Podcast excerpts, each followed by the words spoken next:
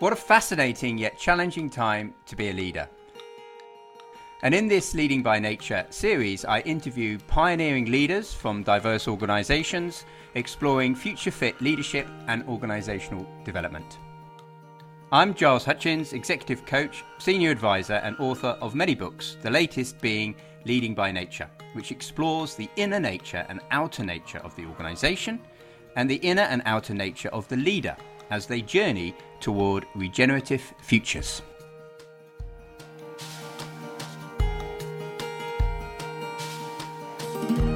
Welcome to the Leading by Nature podcast with myself, Giles Hutchins, and my guest today, Tim Collings, Director of People, Culture and Sustainability at Hussmann, a Panasonic company. Thank you, Tim, for being here with me today. Thank you, Giles, for the invitation and the time and space that we have today and in all of our dialogues. Yeah, well, it's um, it's great. It's really special to be chatting with you today. As usual, we're going to dive straight in by um, asking you to share a little bit about Hussmann's reason for being, please. For sure. So, Hussmann Oceania is the bit of, uh, yeah, the two yeah, sort of interwoven wholes that you've mentioned there already. Um, a larger business called Hussmann, which is 100 years old, and a large large business called Panasonic, which is also 100 years old. So the Hussmann sort of call into the world is being evolved at the moment, but is essentially innovating climate solutions for a better future. And when we talk about climate solutions, we're not talking about big climatic meteorological systems that are dysfunctional that we're uh, trying to do anything with. We're talking about very specific climates, particularly ones to keep food at specific temperatures or keep internal built environments at specific temperatures. So it's refrigeration essentially is is is what these businesses have always been been about. Um, and then the division of Panasonic uh, that we sit within uh, they have a very concise purpose, which is healthy people, society, and planet. Yeah. So it's a long, you know, uh, Japanese companies are often respected actually have this very long term view and and also have a sort of sense of sort of family and and values and uh, and so forth. Um, how have you found uh, the corporate landscape at the moment for a company like this with with a heritage, learning to adapt and evolve in these challenging times? What are what are the sort of things you're noticing? are people? Are some of the leaders up for change? Uh, is there an appetite for actually transforming?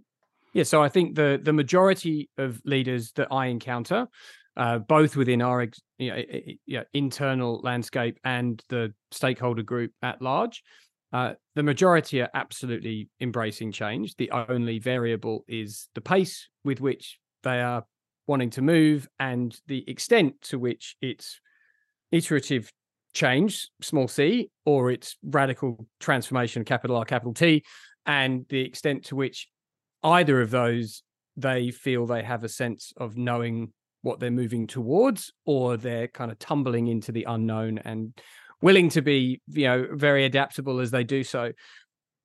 And yeah, in the Australian context, we've seen a lot of revived will amongst the corporate uh, sort of world uh, over the last few years, um, since we had a very dramatic series of uh, climatic events here. Yes, the meteorological ones, not the refrigeration ones.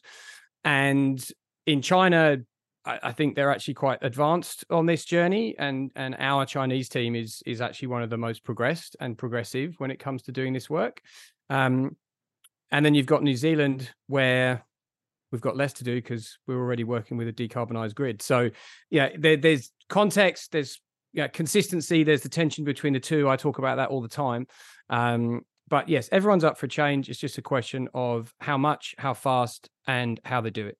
And you're really in the heart of this change. You know, I, I, am heartened by the fact that even the title, people, culture, and sustainability. I was just speaking to um, CEO of an events company yesterday about how still today in 2023 we have conferences where we have HR people and culture people and no sustainability people, and then we have sustainability conferences with no HR people, and how we've got to bring these together. Now, in your role, you're doing that. So essentially, in many ways, you're helping that change both inwardly and outwardly through the value propositions. And I know you've been working with the inner development goals as well in helping with that. So, what do you see as the challenges? What is the role of a corporate like this amidst this shift? And how does one go about trying to make it happen? Yeah, look, I think I'll I'll respond with a with a framework of you know sort of three lines of work, right? I think you know so so taking the organization as the self, um, you know, I think we've got our own work to do. We've got our internal, you know, values-led culture work, and you know, working with, you know, some of your frameworks and, and others, um, you know, to start the realization of this is actually cultural work now, right? Like we have the innovative technologies, we have the products, and yeah, we can bring emissions down, we can bring energy you know sort of efficiency up. We could do all these you know sort of mechanistic lever pulls relatively swiftly. Um but i obstinately uh, refused to take this job when it was first offered to me unless it had the sustainability title and it wasn't much of a negotiation because that was already the intent of our managing director. Um and and he gave me a great deal of reassurance declaring that he really recognizes the sustainability piece being a cultural transformation for this yeah. organization. Um, and I think the role then of organizations like ours is as we do our own work, because I don't think it's a readiness thing. You know, some of my greatest guides have said, you know, they're not ready to do this work. You just decide whether to be in it or not, and the journey never ends. So we're on the journey so it's then us and what we're doing, then it's our next group, our community, which in corporate language is stakeholders and you know your immediate value chain partners. And then it's the greater system, and which for us is combination of the food system and the built environment. And it's really trying to work all the way up through that value chain mm. with fundamentally the speed of trust. I think that's where we're at right now. Um, that we still don't have the you know, sort of rocket wherever you want to apply the rocket from a regulatory perspective. Um, that's coming very soon. We know that. Um, but at the moment, it's who trusts us and do we trust to go into that sort of leveling up of the partnership um, and go beyond the point that people are normally willing to work. Who are we selling to? Who are we buying from? Uh, and I think that's the role of an organization like ours is to be more systemic and more willing to invest in trust and relationships ahead of the necessity of regulation. This is a vital point. Uh, if we're going to um, wish for, and we need to wish for systemic transformation across the, the system, then uh, players um, like Hussmann and Panasonic, um, large um, historic players, uh, need to be able to build that trust across multiple players and partners. And internally, one, people like yourself, um, uh, change agents need to build trust and build bridges and meet people where they're at. Have empathy for where they're at, not blame, not not project, not not critique. Um, yes, one needs to be vocal and energized uh, and point out where things are clearly not good enough. But actually, we need to work with and then help transform the system from within. And that um, is in and of itself quite an art. Uh, I, I, think it'd be interesting for listeners to understand a bit about your own journey. You know, you've come from, um, um, well, you only recently joined um, in, in, this particular corporate role, or you've been in corporate roles before, but you are, you know, you're a regenerative practitioner in your own right. Um, we've been um, engaging together for some time. Um, explain a little bit about why you then decided to move into corporate and, and how do you find this bridging, this this empathizing role? Well, thank you first of all for, the explicit compliments that you've just given me, which I uh, uh, yeah deeply appreciate. Um, well, look, my background in a nutshell is I've always been a, a people curious person. Um, I went and studied organizational behavior in the late 90s, early 2000s at uh, university in England at a time when the first graduating year of this course had to come back to the um, management school and ask them to rename the course because none of them could get jobs because at that time it was still personnel or maybe if you were lucky human resources. Um, so i've kind of been in this work for a while through all of the you know sort of fractal machinations of human resources consulting. I've done recruitment, I've done organizational design and development and coaching and those things. Um, but I actually chose to step out of corporate almost a decade ago, the week before our eldest child was born, um, because I, I j- felt degenerated in corporate environments that wanted everything to be linear and hyper efficient and that just didn't didn't sit with me. I, I really enjoy um, playing in with and through context and being very adaptive to what's needed.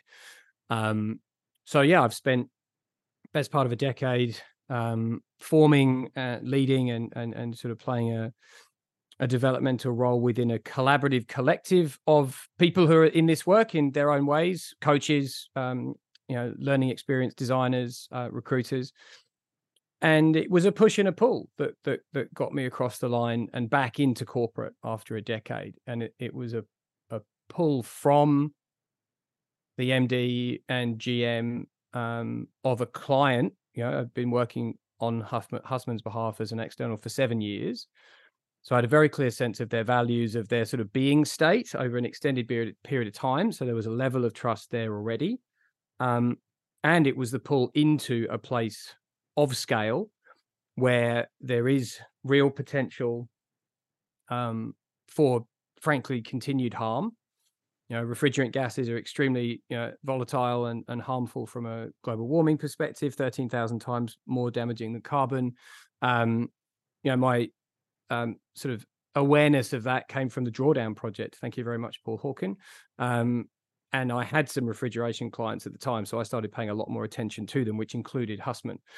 Um, and then there was a push. Uh, there was a push from well, a number of angles, but the most significant one to me was um, people like, but specifically including Carol Sanford, essentially saying, um, you know, this sort of Newtonian tapping that you're doing on the outside of these systems as an external um, consultant is that working?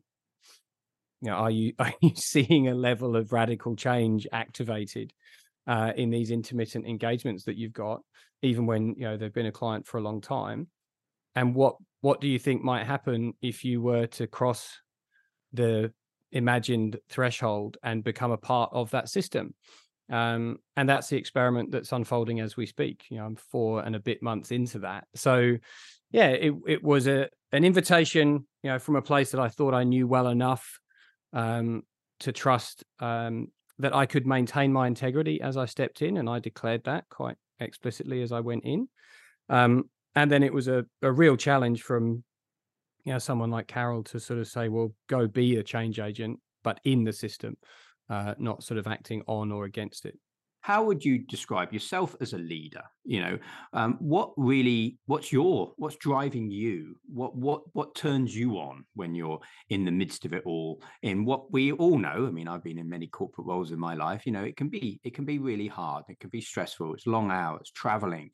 Um, we often talk about this in our coaching sessions, and you know, what really turns you on in this? You know, um, how would you describe your raison d'être as a as a leader in this?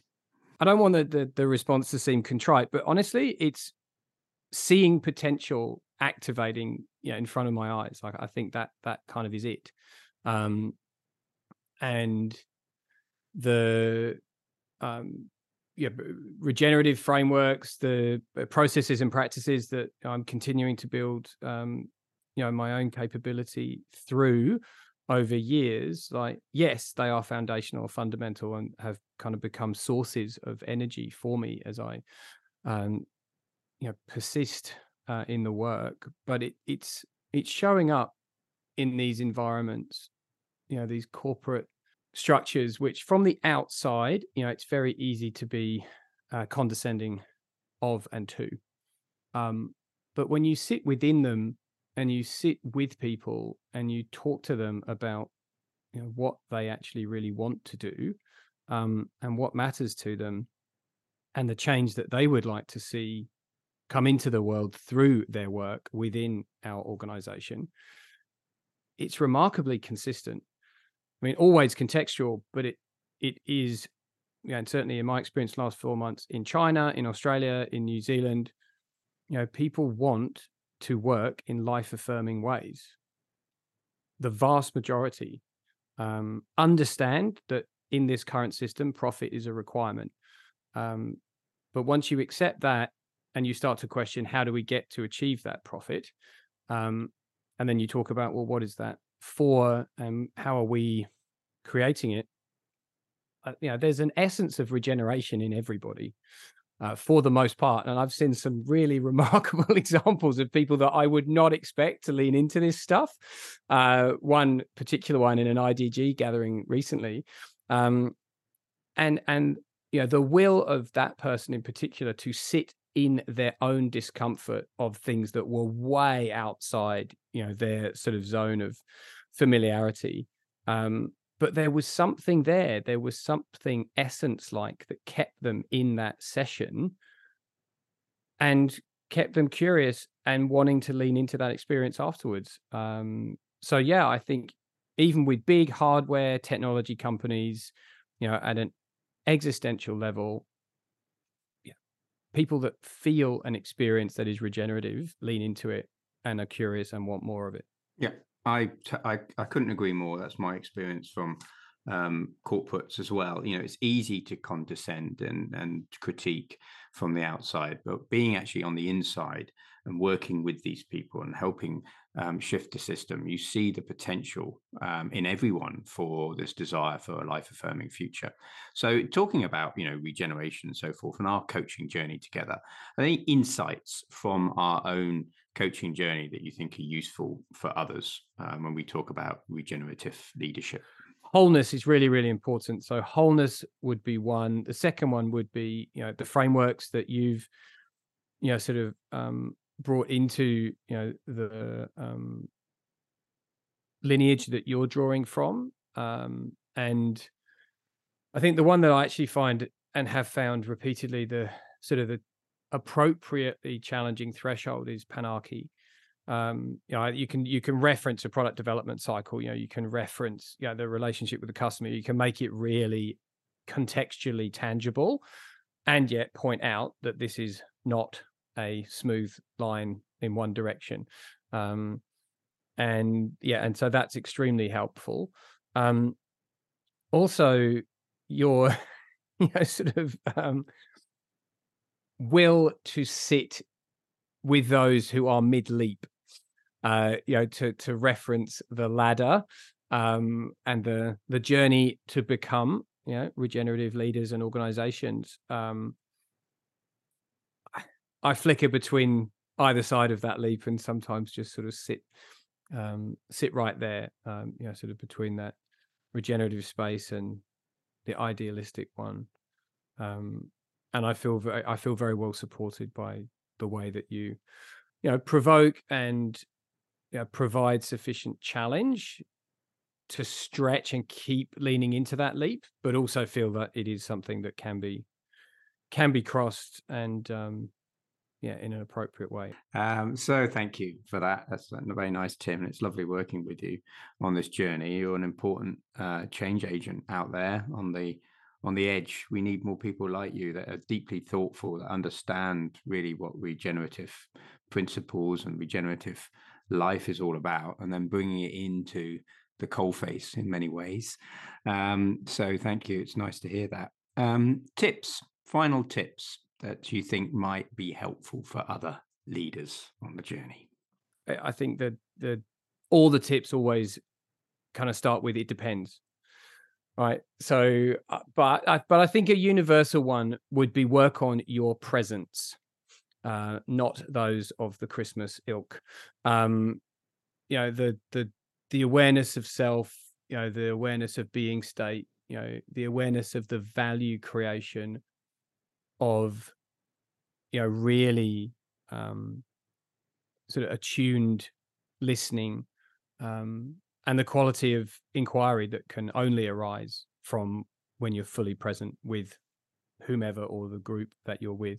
I think that for me would be a universal one wherever on this journey a leader or a listener to this might be. Um, I think that's the never ending panarchic loop for me. Um, there would be more, but it would depend very much on where on the journey people are. So I might just leave it there. Nice. I think that's a lovely. So way into to to the whole thing really in a way. It's sort of the black hole into the into the universe. So i love it tim. Um, wow you know you're you're um, we are um, transmitting live from australia. Um, uh, thank you for representing that part of the world and covering off all you're doing in the whole oceania region china japan new zealand uh, all those islands around there. Fascinating part of the world.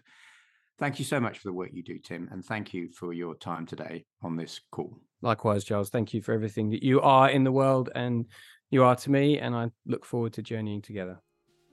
For more on Leading by Nature, you can follow me, Giles Hutchins, on LinkedIn and visit gileshutchins.com for free downloads of tools and practices for regenerative leadership and future fit business. Also, watch out for my latest book, Leading by Nature The Process of Becoming a Regenerative Leader.